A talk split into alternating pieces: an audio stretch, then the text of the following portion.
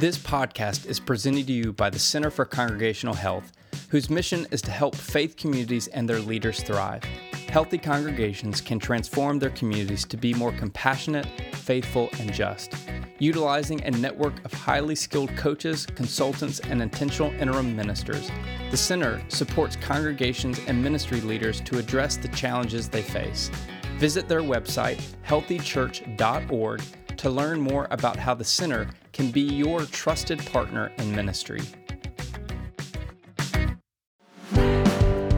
Since 2016, CBF has brought you over 100 episodes of interviews with authors and practitioners for conversations that matter. These stories of creativity and innovation have garnered weekly support from around the United States and the world. We are inviting you, the listeners, to join us in connecting with the podcast. Become a monthly listener supporter and receive some perks including name recognition on the podcast, questions for upcoming guests, free books from the podcast, joining the podcast for an interview, and a VIP experience with the General Assembly podcast guest. There are five levels of listener support, starting at $5 per month. For less than the cost of a pumpkin spice latte, you will be featured by name on the weekly podcast episode. For more information and to join the community of listener supporters, visit cbf.net slash podcast support.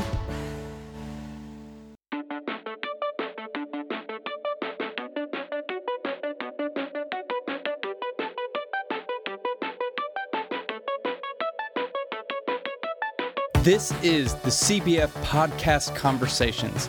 Each week, we are bringing you stories from across the world of people doing groundbreaking and innovative work in renewing God's world. Ideas, stories, and creativity from practitioners, ministers, thinkers, authors, and more. I'm Andy Hale, your podcast host. We're excited about another year of delivering interviews worth your time, attention, and collaboration. This platform is not designed for you to listen on an island unto yourself. Share your insights, thoughts, and feedback from the podcast with us on CBF's Twitter, Facebook, and Instagram pages. We also want you to join the CBF podcast community through our CBF podcast listener support page at cbf.net backslash podcast support. We see you, Tucker, Georgia, Warsaw, Poland, San Francisco, California, and Sydney, Australia. First time listeners and long time listeners, we are grateful you are here for the conversation.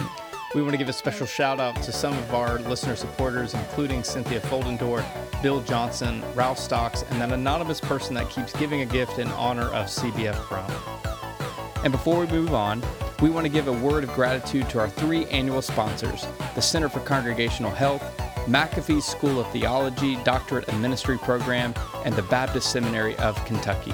And now, on to our conversation. Our guest for this week's CBF podcast conversation is Sarah Bessey. She is the author of several works, including Out of Sorts and Jesus Feminist. She is the co founder of Evolving Faith, along with co hosting its podcast. She's also American Post Evangelical's favorite Canadian. Sarah, thank you for joining the conversation. Thank you so much. That feels like high praise when you consider that there are contenders like Shania Twain out there. So, yay. oh, wow. We're going to, and Ryan Reynolds. There's so many great Canadians out there. My there wife would, of course, say Celine Dion. So, of course, Celine Dion. Uh, so, so we had you on the podcast in 2017. Uh, anything major happen in your life in the last four years?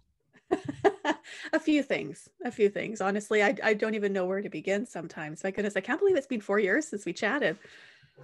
It's it's been yeah, it's been a long. You've been very busy uh, in, in very positive ways. So, uh, what's the pandemic experience been like in a country that's people and government actually took it serious?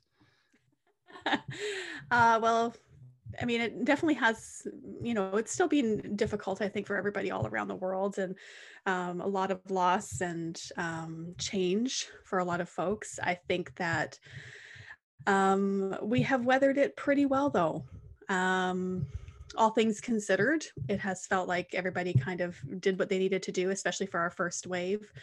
Um, second wave was a little bit harder, but at the same time, we knew so much more by then. But I mean, again, a lot of those things that felt very politicized in other parts of the world were just, eh, we're not as big of a deal. Like in terms of like, we just all wear masks you know the household kind of watching for who can be where and what and it's been lonely and hard for a lot of folks but for the most part um, i feel like everyone did the best that they could. And I have a lot of confidence in our public health officials. And so, yeah, I mean, that, that helps, right? It helps to have actually feel like the people in charge are not like inept. That's always nice. you know, not only Canada's form of uh, Canadian form of handling the pandemic, but like Canada's just been on a roll. Uh, you know, everybody's just finding Schitt's Creek and all its success, and uh, true. Uh, so, it makes so me we, feel very happy. yeah, we just we just look to y'all for all the answers in life now. Uh, we will no longer refer to you as America's hat. That's fine. We'll no longer refer to you as Canada's pants. How's that? Yeah. I've also heard it as uh, Amer- uh, Canada's jean shorts. So there's there's that yeah, too. So there you go. I had somebody ask me. They said, um, "So in Canada, does it feel right now like you're the? Usually, we used to see you as like the boring neighbor who lived above us, and now I'm pretty sure Canada must feel like they're living above like a meth lab." so, You're not wrong. yes, yes. All right. So for a lot of people, they they picked up Jesus Feminist or Out of Sorts, you know, a few years after they got big, like super big. So I wonder if you'd be willing to to retell your story of how you got into writing and how it resonated with so many people, leading you to to write several books. Um, yeah, that's that's a good question. I you know, I kind of got my start in terms of writing the way a lot of people did um, back then, which is just on the internet. I mean, my background was always more in um, marketing and in um, strategic planning, and I worked in financial services and nonprofits, and I just love to write. Um, and so, you know, like a lot of people back in you know the mid aughts just you know a blog sounded like a great idea and so you know i probably wrote for you know a really long time before anybody paid any attention to it. But it was the place where I began to realize that these questions um, and doubts and wonderings that I had um, about faith and about Jesus and church and justice and politics and the and the world, um, I was not as alone or as crazy as I thought. And finding each other out there in that wilderness was a really um, transformative thing because it made me realize I'm actually part of a company of people that there's there's whole communities of people who are finding themselves in this place of saying, um, but what if we're wrong? Um, what if there's more to learn here? And so that was actually how I met Rachel um, Held Evans, who was uh, you know, a really dear friend to me and a lot of people. Um, and so I think that that was kind of the beginning. And I mean, by the time that I started working on Jesus Feminist, um, to me, it was never meant to be like, you know, again, I'm not an academic. And like a lot of us, I think, who were writing at that point, there was this sense of almost like we had sneaked past the gatekeepers of Christian publishing in a lot of ways. Um, for a long time, there was one particular type of person who usually got published or that people had a book written by.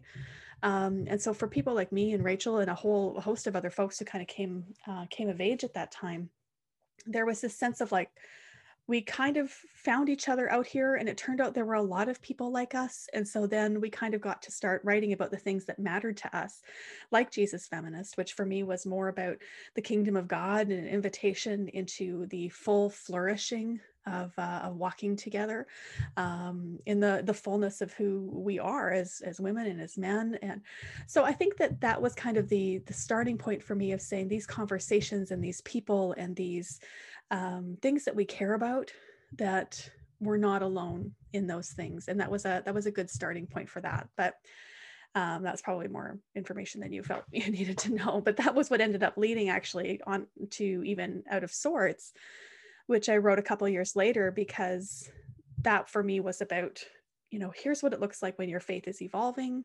um, when you are finding that the boxes you constructed for god no longer you no longer fit in them any longer or god doesn't fit in them any longer uh, and what does that look like um, to be part of a wilderness people um, who are finding god and, and intimacy with god in the wilderness as opposed to in the safe certainties that we've been kind of taught to expect from god. And then everything just kind of went from there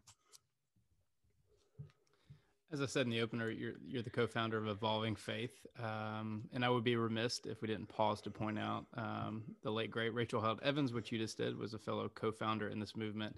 Um, you know, it's hard to believe that she's been gone for almost two years. And I know that you could literally speak the rest of this interview about her life and her legacy, but maybe tell us about her work uh, and how it directly impacted the formation of Evolving Faith. It is really hard to believe that it's going to be two years soon. Um, God. Um, when Rachel and I began to kind of envision evolving faith, um, we didn't really have this sense of like wanting to start something or a big movement by any stretch of the imagination or i you know i just didn't even know what to expect. Um, but she had just released searching for sunday um, which is just a brilliant beautiful best-selling book. And i had just come out with evolving uh, pardon me with uh, out of sorts and like a lot of things rachel and i in our work we were often just kind of alongside of each other and cheering each other on and caring about very similar uh, conversations at the same time and so when we were shepherding those books and and speaking and we would often speak at events together um, we just kind of looked at each other and we were like you know it might be fun just to throw together a weekend you know together and we'll just see if anybody else wants to come and we'll invite people that we trust and we like and we listen to. Um, and let's just have a weekend in the woods and hang out. You know, a lot of times I think the experience of deconstruction um, or of this sense of, of um, disorientation, even in our faith, can feel really profoundly lonely um, it can feel very isolating, especially if you're in a community where your belonging is really dependent and hinges on your staying in line. When you become someone who steps out of line, it can feel very lonely. And so we were kind of thinking, what would it be like to, so that people didn't feel quite as alone? Uh, if we just had a weekend where we were able to be together. And we were just honestly pretty overwhelmed by the response that first year. That would have been in 2018, fall of 2018. Um, because I remember I have like this very clear memory of her and I being like backstage with like again, I didn't know anybody would show up and we had too many people show up. And it was a logistical nightmare. Like from start to end, it was a logistical nightmare. But I remember looking at her and we had like this expression on our faces that were like equal parts joy and terror because we didn't know what we were doing and i think that um, that sense of like i think we underestimated the hunger. I think we underestimated the need um, and the longing that people had to talk honestly about um, faith and about um, justice and about the things that they wanted to rebuild on um, and the hunger that people had for the gospel um, to be preached and to hear again uh, and, and be reminded of what was precious to them and what was worth holding on to and what what needed to be let go of. Um, and then it just kind of went from there. You know we um, had a lot of plans. We came home from that event rachel and i and we being who we are we sat down and built out like this big beautiful three-year plan kind of for evolving faith now that we understood a little bit more. Um, and it was right before we were going to be putting uh, tickets on sale for another gathering um, that she fell ill and then we lost her and it was a really devastating um, i spent a lot of time thinking that we would not do evolving faith anymore because i just didn't know how to do that without her um, you know, we added Jeff Chu to our team um, right after that first gathering. And so I had a really good friend at my side, uh, along with Jim Chafee, our partner. And there was this sense of do we keep going or not? Um, and ultimately that year, we just felt this real sense of, of wanting to still be together. And so we did gather in Denver, and it was hard, um, but it was also really true and it was really beautiful. And it's just continued to grow since then. You know, we had another gathering last year that was all, of course, online and virtual, like a lot of us having to, you know, learn whole new platforms and ways of gathering and ways of being, which I never, you know, want to have that learning curve ever again in my life. Uh, you know, the podcast and a lot of other plans. Um, but the gaping absence of Rachel definitely is continues to to be a, a, a deep source of grief for me for sure. Well, I can't even uh, imagine the sense of loss as as a as a close friend and sojourner. Um, you know, as a as a person that had the fortune of of following her work all the way when you know began very early on. You know, having her in the podcast, she was a, a friend to CBF in many sense. Um, you know, but I didn't know her personally, and yet I found myself. I could tell you exactly where I was um, when I, I, found out the news, and I was with my kids in a hardware store, and I started just sobbing, and my mm. you know mm. my two daughters had no idea what was going on, asking me, and I was trying to explain to them, you know, through you know, you know, if you've ever been crying, you just can't get words out, you know, and it's just such a devastating loss, and yet this movement that y'all have helped create um, is such a wonderful legacy that points back to um, the formation that she helped bring to so many people who are trying to deconstruct um, what they were raised in and trying to discover yeah. something new. Um, you know, uh, things like the conference and the podcast are the more visible things about evolving faith. But what are some of the more unseen and impactful things you do? Mm, that's a good question. You know, a lot of the things that we are passionate about have ha- happened behind the scenes um, you know with folks in terms of conversations in terms of the thoughtfulness that goes into um, you know crafting moments. I think um, jeff is really really gifted at shepherding people.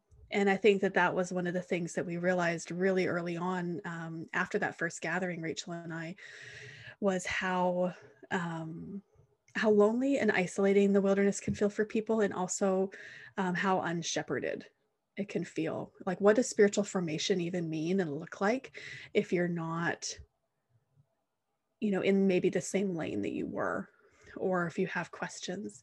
Um, and so who are your good teachers and so I think a lot of times when it came to evolving faith, that was where I have really seen and been so grateful for Jeff's leadership because he just has such a heart for spiritual formation in all the ways um, that you can communicate that or make room for that um, and show what your priorities are. You know, I think about, you know, the continued expansion of, um, you know, we have this. Uh, you know thing around human flourishing a commitment for human flourishing um, that weaves its way through every decision we make every dollar we spend the people that we are in relationship with and in conversation with um, in our small you know in our social media groups and the conversations that are, are led there and um, you know in in who we want to uh, center even um, and honor and I think that we can begin to see more and more of those things begin to develop. One of the things I was really, really uh, proud of that we did last year, there were a couple things.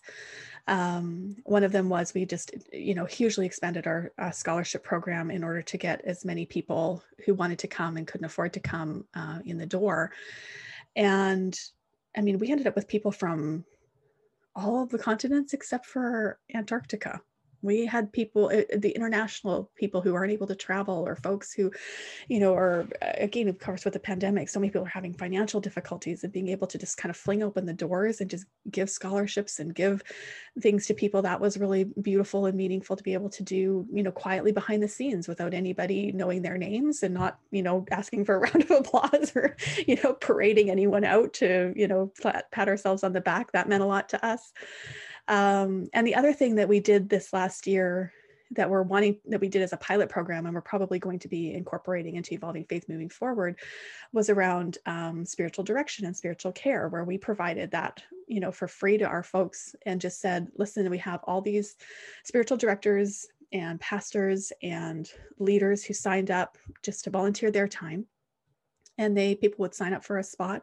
and have you know some time to sit down and process through their evolving faith with someone who was alongside of them right? So and you know especially if you feel very unshepherded and uncared for um, and very lonely you could sit down for a few minutes and have some time for spiritual formation have someone to pray for you or just have someone look at you in the face and say how is your soul um, and those things happening behind the scenes that kind of stuff just really excites me and means the world to me because i think it's really really beautiful to make room for that.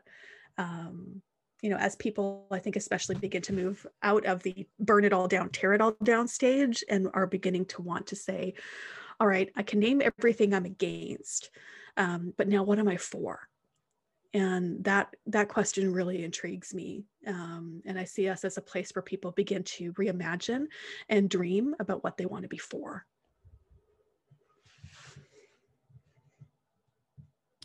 You know i guess my only follow-up question to that is um, what's your beef with antarctica? What's their beef with me? Not everybody loved canada but maybe maybe not the more colder places maybe not yeah can uh, confirm. so you've got a new book out, uh, A Rhythm of Prayer. Uh, this work is a collection of meditations from various authors like Nadia Bolz-Weber, Alicia T. Crosby, and Kaitlin Curtice. Um, when you were pulling together the entries for this book, did you kind of feel like you were making a like a, a fantasy hockey roster with all the best players, or or like you know reading the work of all the members of, of the Justice League if they all had journals? You know, how did you get so many great thinkers to contribute? Listen, I just I never could have imagined a, a world in which I'd be exchanging emails with Barbara Brown Taylor. Could not. You know, there was that's actually really deeply connected to what we were just talking about because it was I had been wanting to write about prayer for a while, um, mainly because it was something that often came up in conversations that I had with people because prayer is such an integral part of my life. And it's been one of the things that um, that I have explored and practiced and experimented with and played with for pretty much the whole time I've walked with Jesus. And yet, for a lot of folks who have found themselves on the other side of a faith shift, oftentimes, if you lose the ways that you have always been taught how to pray, which usually involved a lot of you know formulas and acronyms, um, you think then that you've lost prayer, and it can even feel very fraught right? It can be a really, really tender bruise for a lot of folks. And so people would ask me about it all the time, I think because I love to pray and, you know, I end all my books with a benediction. And um, I knew I wanted to write about it, but for a while I couldn't seem to find a clear path to write about it in a way that wouldn't also be formulaic and prescriptive. Um, and so I just kind of was holding it for a while there. And then in the immediate aftermath of losing Rachel, um, I just, I needed something to put my hand to.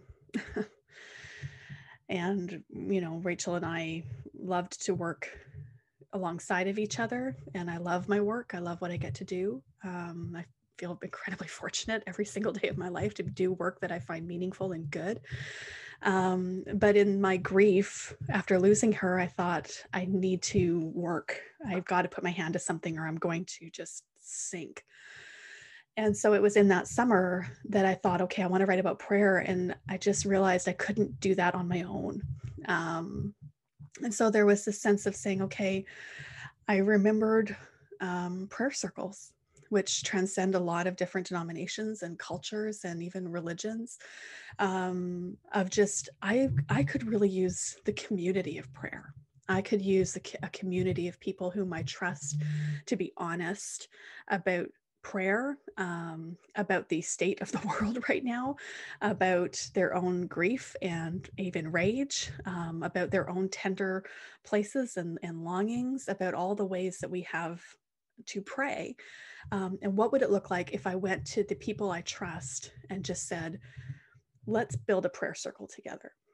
And so that's literally what I did. I mean, the people who are in this book are people that I either know, uh, have known for a really long time and are friends, or they're people whose work has mattered to me or has um, ministered to me in some way, and people whom I trusted with my own broken heart and with the people who would be picking up a book like this who maybe have lost prayer or um, feel like it's a very fraught place um, or practice for them.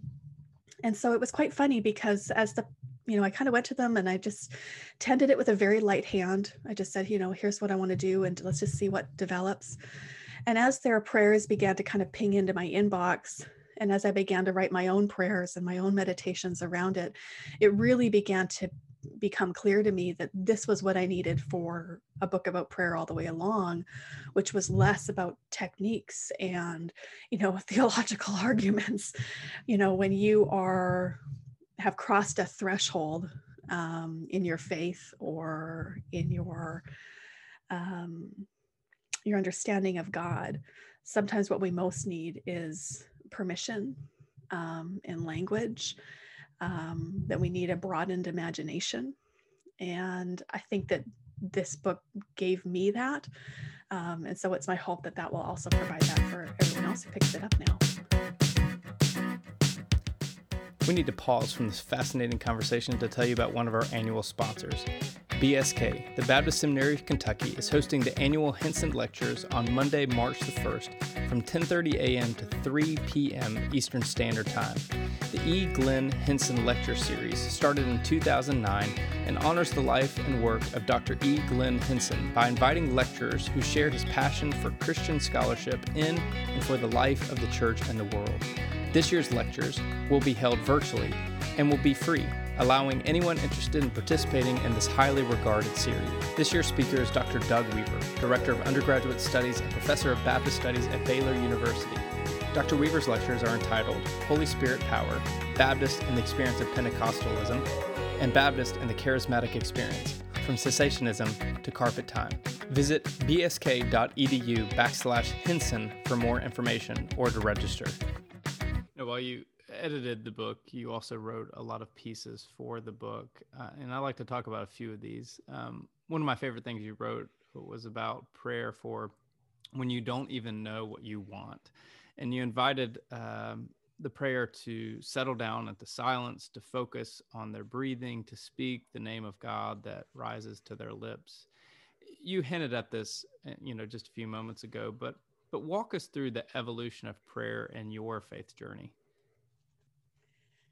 No, that's that's kind of an interesting one for me because I I mean I don't know what necessarily if a whole lot of folks um, who are listening maybe came or maybe they were influenced or intersected at some point with some of the movements that really shaped uh, my early formation.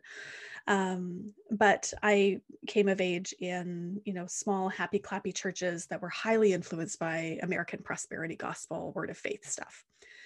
Um, and so for me, the way that I was originally taught prayer was very much like a way to control outcomes, if that makes sense. Um, that it was a lot of victory, a lot of confession and declaration, um, a big theme of like expecting a miracle and, you know, shouting Bible verses at God and calling them, reminding Him of their promises, you know, and that kind of stuff. So it was a very, um, declarative and certain form of prayer. Um, there were definitely moments of like intercessory prayer and, um, you know, a lot of people who prayed differently within those traditions, which I think gave me a lot of hope. And there was a lot of intimacy with people who were, you know, considered intercessors or prayer warriors, maybe. But for me, um, I lost that ability to pray like that um, probably my mid 20s. Um, and it was because of how a lot of people i think who maybe came up in those kinds of traditions that highly value certainty and um, and results and have expectations around uh, control um, and you know there's the naming and the claiming. And so um, losing that happened for me at at the point when i be, began to realize that there were a lot of people like me who were in this company of people with unanswered prayers um, who were the ones who were still sick and the ones who were experiencing loss. Um, and that began to awaken me to all the people who were part of this, but also the world, if that makes sense, um, that also existed alongside of, you know, my need to, you know, have things turn out the way that I wanted them to and I think that that happens for a lot of people, right? I mean, I've heard talked to a lot of folks who were given very clear ways to pray that involved, you know, um, ask and supplication and, and Thanksgiving and you know, like all these other kinds of you know boxes almost to tick when it came to prayer. And so when I lost prayer, um, I just thought, well, that's it. If I can't pray like this, then I don't get to pray anymore. And I, am go- going to miss that because I think I really love the idea of prayer, but I don't even know what that could be now. And that kind of launched, um, it was very um, integrated into my own uh, deconstruction and um, and then even a, re- a rebuilding because that was what gave me space then to say okay sometimes you need to unlearn things in order to have room to relearn or um, or be introduced to um, things. And so that was the beginning of me actually finding uh, liturgy in the book of common prayer and ancient prayers when i didn't have language and i couldn't part the weeds of my own traditions language to say this is totally different um, and and I, I, was really drawn to um, praying um, words that were being prayed all around the world by so many different generations and knowing that people had wept their way through these words that they had held onto them uh, clung to them even. And so in a lot of ways i borrowed prayer and borrowed language for prayer borrowed even hope and faith from people um, and then began to learn about all the different ways that we can pray whether it's centering prayer and breath prayer and silence and embodied prayer and um, you know benedictions and i mean just so many different ways to encounter god uh, contemplative prayer has become deeply deeply important in my life um, and I've learned about that from everyone from monks to my son back when he was like six or seven, right? Like, just what does it mean to sit with Jesus and just understand the conversation that we're having all along, which is the love of God. And so, yeah, I think that that's, I think that's that's most of it. Um, you know, in your introduction, you wrote that this book is not intended to give you prayers, but to help you to pray in all my years of ministry, I think prayer has been one of the most challenging tasks for those entrusted to my care. You know, so I guess my question is why do you think we overcomplicate prayer? Mm.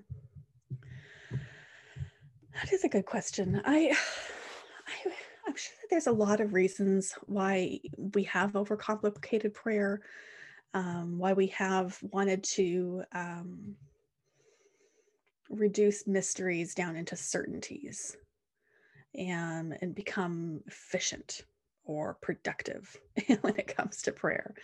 Um, a lot of times we we we approach prayer with what's the way I'm going to get my prayer answered, right? In the in the way that I want it to be answered. Um, and I think maybe it's because we've missed the thing of prayer being that of of you know knowing God and being with God. Um, I I told this story.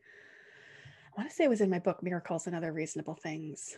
Um, and if you need to cut this out, Andy, feel free. I don't know if it'll be helpful to your folks or not. But you know, I was kind of chasing around at the time a bit about prayer and kind of wanting to know more about what to pray and how to pray, um, how to even contend for hope when it came to prayer um, what posture to bring to prayer. And um, my son, um, back when he was like six or seven, so it's been a while now, and I do have his permission to share this story. He's signed off on all that. I don't usually trot my children's spirituality out for public consumption, but this was a really formative thing for me, and he's he's okayed me sharing it now.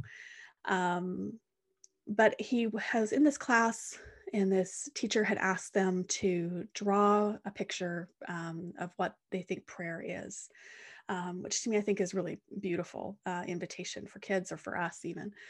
And you know she called me in and asked me to come and sit down and take a look at what joe had done um, which again anyone who's a parent knows that can go like one of two ways. So you know, we'll see where it goes.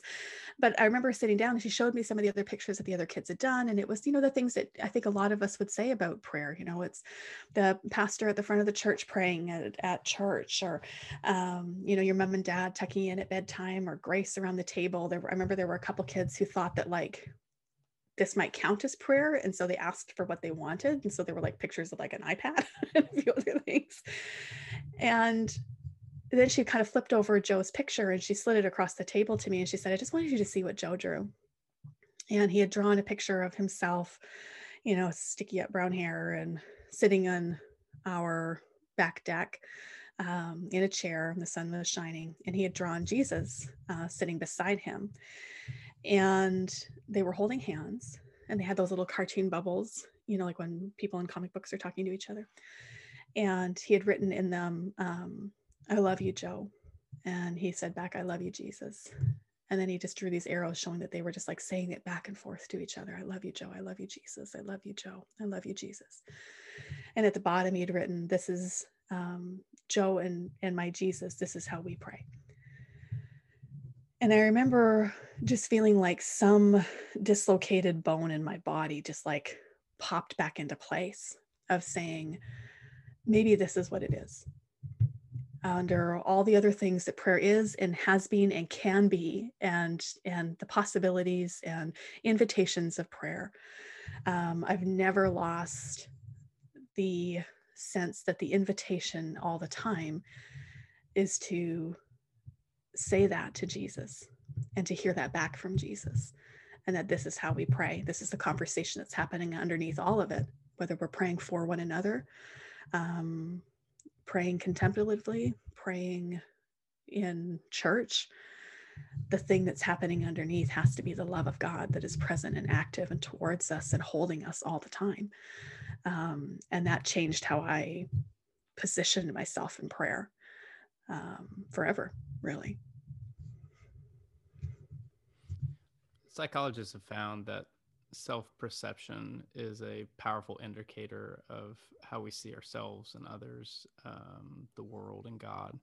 And, and your your writing and your work, especially in this book, is directed towards people who need to rethink uh, the insufficiencies they might see in themselves uh, to see what God sees. You know, in, in all your writing and all your assessment of where we are in the religious landscape, why do you think, or uh, what causes so many people within the Christian movement, especially those that have uh, left the institutional church, to have such a, a skewed self perception. You know, what is it about what we are teaching people and guiding people that this is a conclusion they have for how God sees them um, versus, you know, what you were just speaking about, about what your son sees as he contemplates prayer? You know, this is one of the things that I'm actually really thankful for in my tradition of origin. I think a lot of folks, oftentimes we are, um, we aren't even aware sometimes of the um, box that we were given for God or the understanding we were given for God. And I know that there's a lot of people who came up in traditions where they were told over and over and over again, like you're a worm, you know god didn't have to save you. God couldn't even look at you you know like just you're garbage you know like that kind of stuff. And it, it is very destructive um you know view of humanity and god's love for you um, which is always conditional. Um you know god as anger god as judge. And one of the things that are you know that i have found to be a, a, gift of growing up in the movements that i grew up in. Um, and trust me there's enough baggage and trauma to balance the scales but not on this point anyway. There was this profound sense that god wanted your flourishing um, that you were beloved by god that jesus came to give life and life that is more abundant um, that the thief was the one who came to steal, kill, and destroy. That anything that um, that was not for your floor, your flourishing or your wholeness did not come from God's hand. Um, and that's a big oversimplification for sure. But I remember it, it is something that I've, I've been thankful for ever since. To say, the the initial thing that I heard about God was that God is good and and all of the time god is good and that god's heart is for you um, that you know that uh, john 3 17 that jesus didn't come into the world to uh, to condemn the world but to save the world um, being the good shepherd and the you know the resurrection and the way and the life and all these different things. And so to me that changed how i perceived and read the whole rest of scripture. The way i understood even hardship or sorrow or grief was that god's presence um, was was very near in those thin places. And so i think sometimes that's why it's kind of interesting when people sometimes can kind of you know look down on or um, you know eye roll a bit some of the language around deconstruction or wilderness or disorientation or you know chaos whatever language you know you kind of want to use for it. It's like well i guess it's just become really really fashionable right to to have these conversations and what a lot of people seem to miss is that this is really good and necessary deep soul work that it's not just theology for the fun of it. It's we're talking about survival. We're talking about um, how people like you said perceive themselves. Are they able to see themselves as worthy and deeply beloved by god?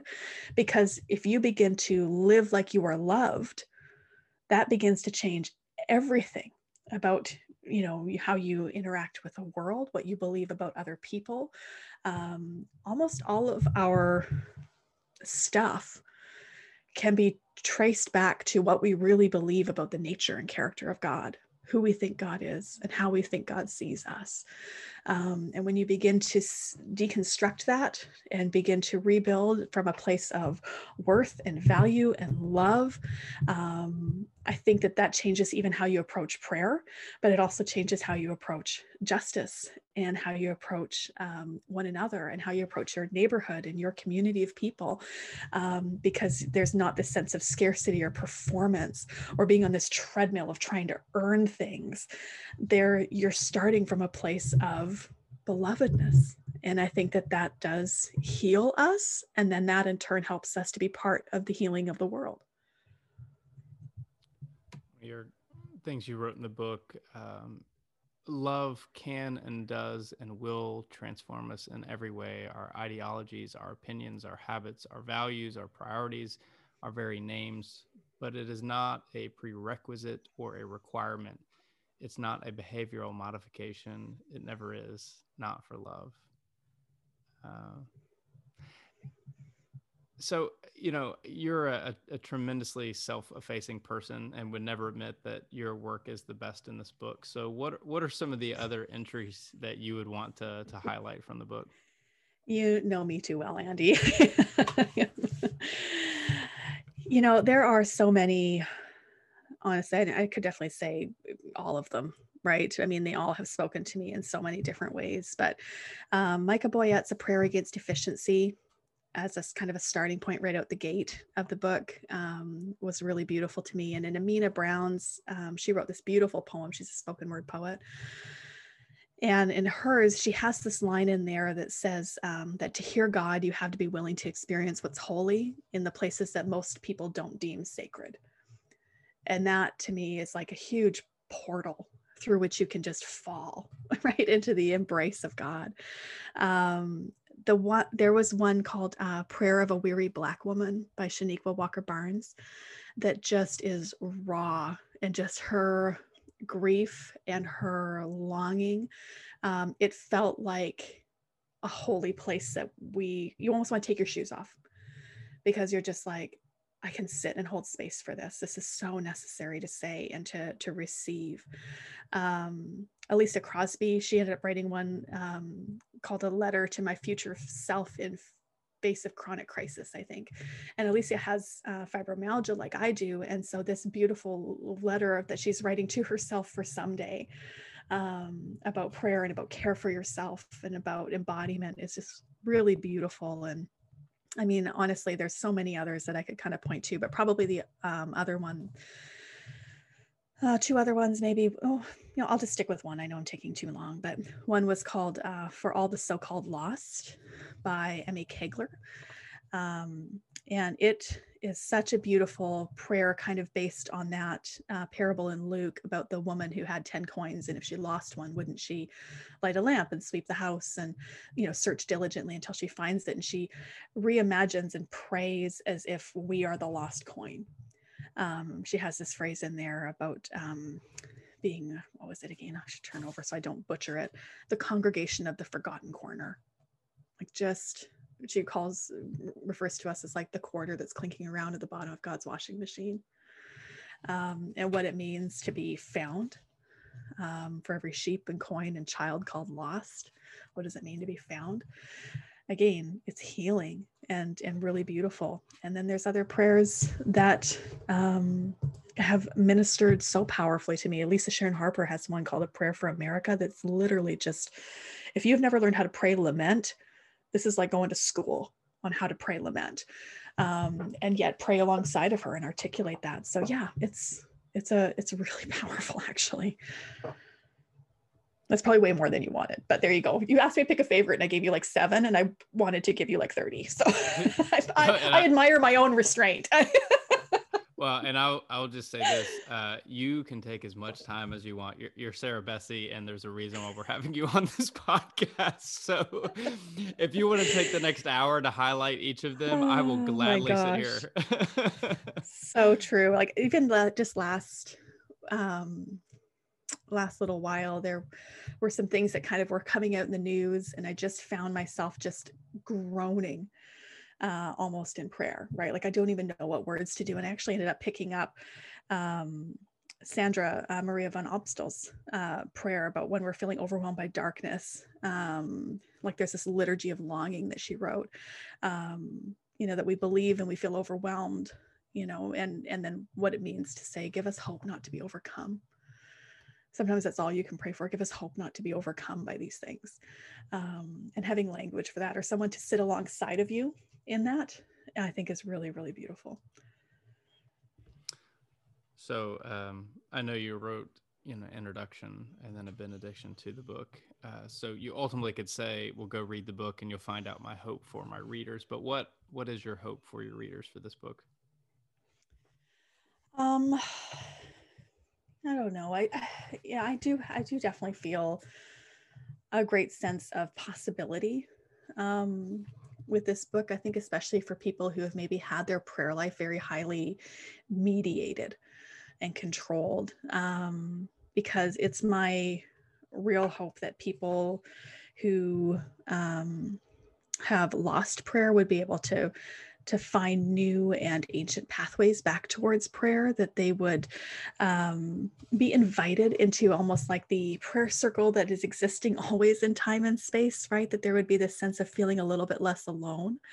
Um, and i would like people to have permission to begin to experiment and play and develop you know wonder and curiosity about prayer again um, and i think that there's a real sense of you know one of the things that I my my probably one of my my bigger hopes for the book is that people would um, feel so fully held completely in their humanity by the love of God.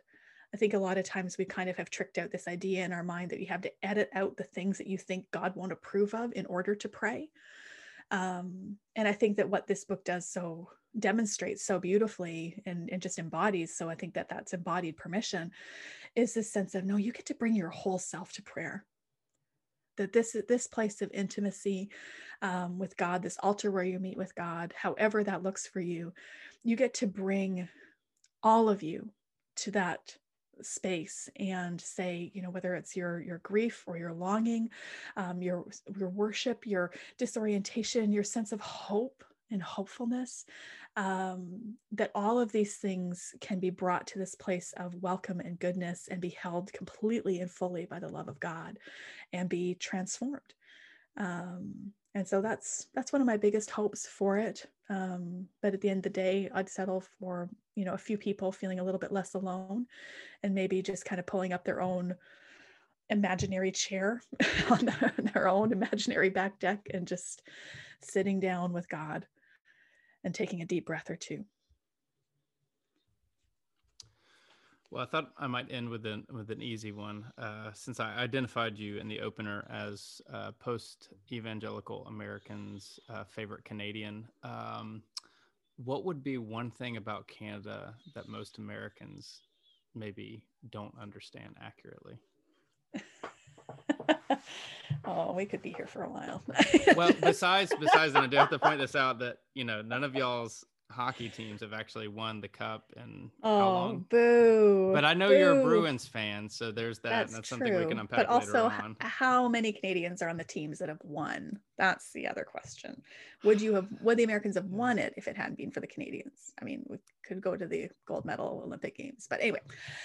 Um, I think probably one that always makes me laugh the most is, um, I mean, other than I don't understand why Americans are so suspicious of like healthcare and universal healthcare or civil public discourse. I can't really understand that. But um, I think the one that always kind of makes me laugh is how it feels like Americans don't understand how and when we deploy the word a. Like they think we just sprinkle it on everything. And just it's like this this word that just kind of fits in between words and all over words and just you know is, is all throughout every paragraph. But the truth is is that we use a to turn a statement into a question. And so it'd be like not the equivalent of a huh but instead of saying like you know what's uh you know is it cold enough? You'd say it's cold out there eh? So that's that's the proper use of a you use it to turn your statement into a question there you go that's your education fantastic um, I, I, just imagine, you know, that old timey commercial, you know, the things you learn going across the screen there. The um, more you know. The, yeah. See, and, and throughout the interview, you actually said my favorite uh, Canadian pronunciation of a word, which is the word, I'm not even going to attempt to say it, but when you use the word multiple times about, uh, that's just about my favorite uh, thing to hear Canadians say. There you go. Well, if you want to stay connected with Sarah, check out sarahbessey.com. Check out her soundbite contribution on social media. Of course, go out and purchase A Rhythm of Prayer wherever books are sold. Um, Sarah, thank you, thank you, thank you for taking the time for this conversation. Um, and beyond that, uh, this, thank you for uh, your br- brilliant spiritual leadership and uh, guiding us into renewal through the power of prayer. Thank you. Thank you very much, Andy. I really enjoyed our conversation. Blessings to you and all of your folks. This podcast is presented to you by McAfee School of Theology at Mercer University, who exist to train ministers who inspire the church and the world to imagine, discover, and create God's future. Located in Atlanta, Georgia, the McAfee School of Theology offers doctoral and master's degree programs, including a fully online Master of Divinity degree, the only fully online MDiv offered by a national research university. You can visit their webpage, theology.mercer.edu, to learn more about their programs and scholarships. Okay, that's it. That's our conversation. If you want more, be sure to subscribe to CBF's podcast on all major platforms, including iTunes, Spotify, SoundCloud, and Google Podcast. Don't forget to like and share this episode on your favorite social media platforms. Be sure to support our annual sponsors by visiting their websites. Again, that's the Baptist Seminary of Kentucky, the Center for Congregational Health, and McAfee School of Theology's Doctorate of Ministry program. Check out cbf.net for more information about our church starters, field personnel, advocacy work, and much more. Oh, and I don't think we mentioned this, that you should join the listener community at cbf.net backslash podcast support.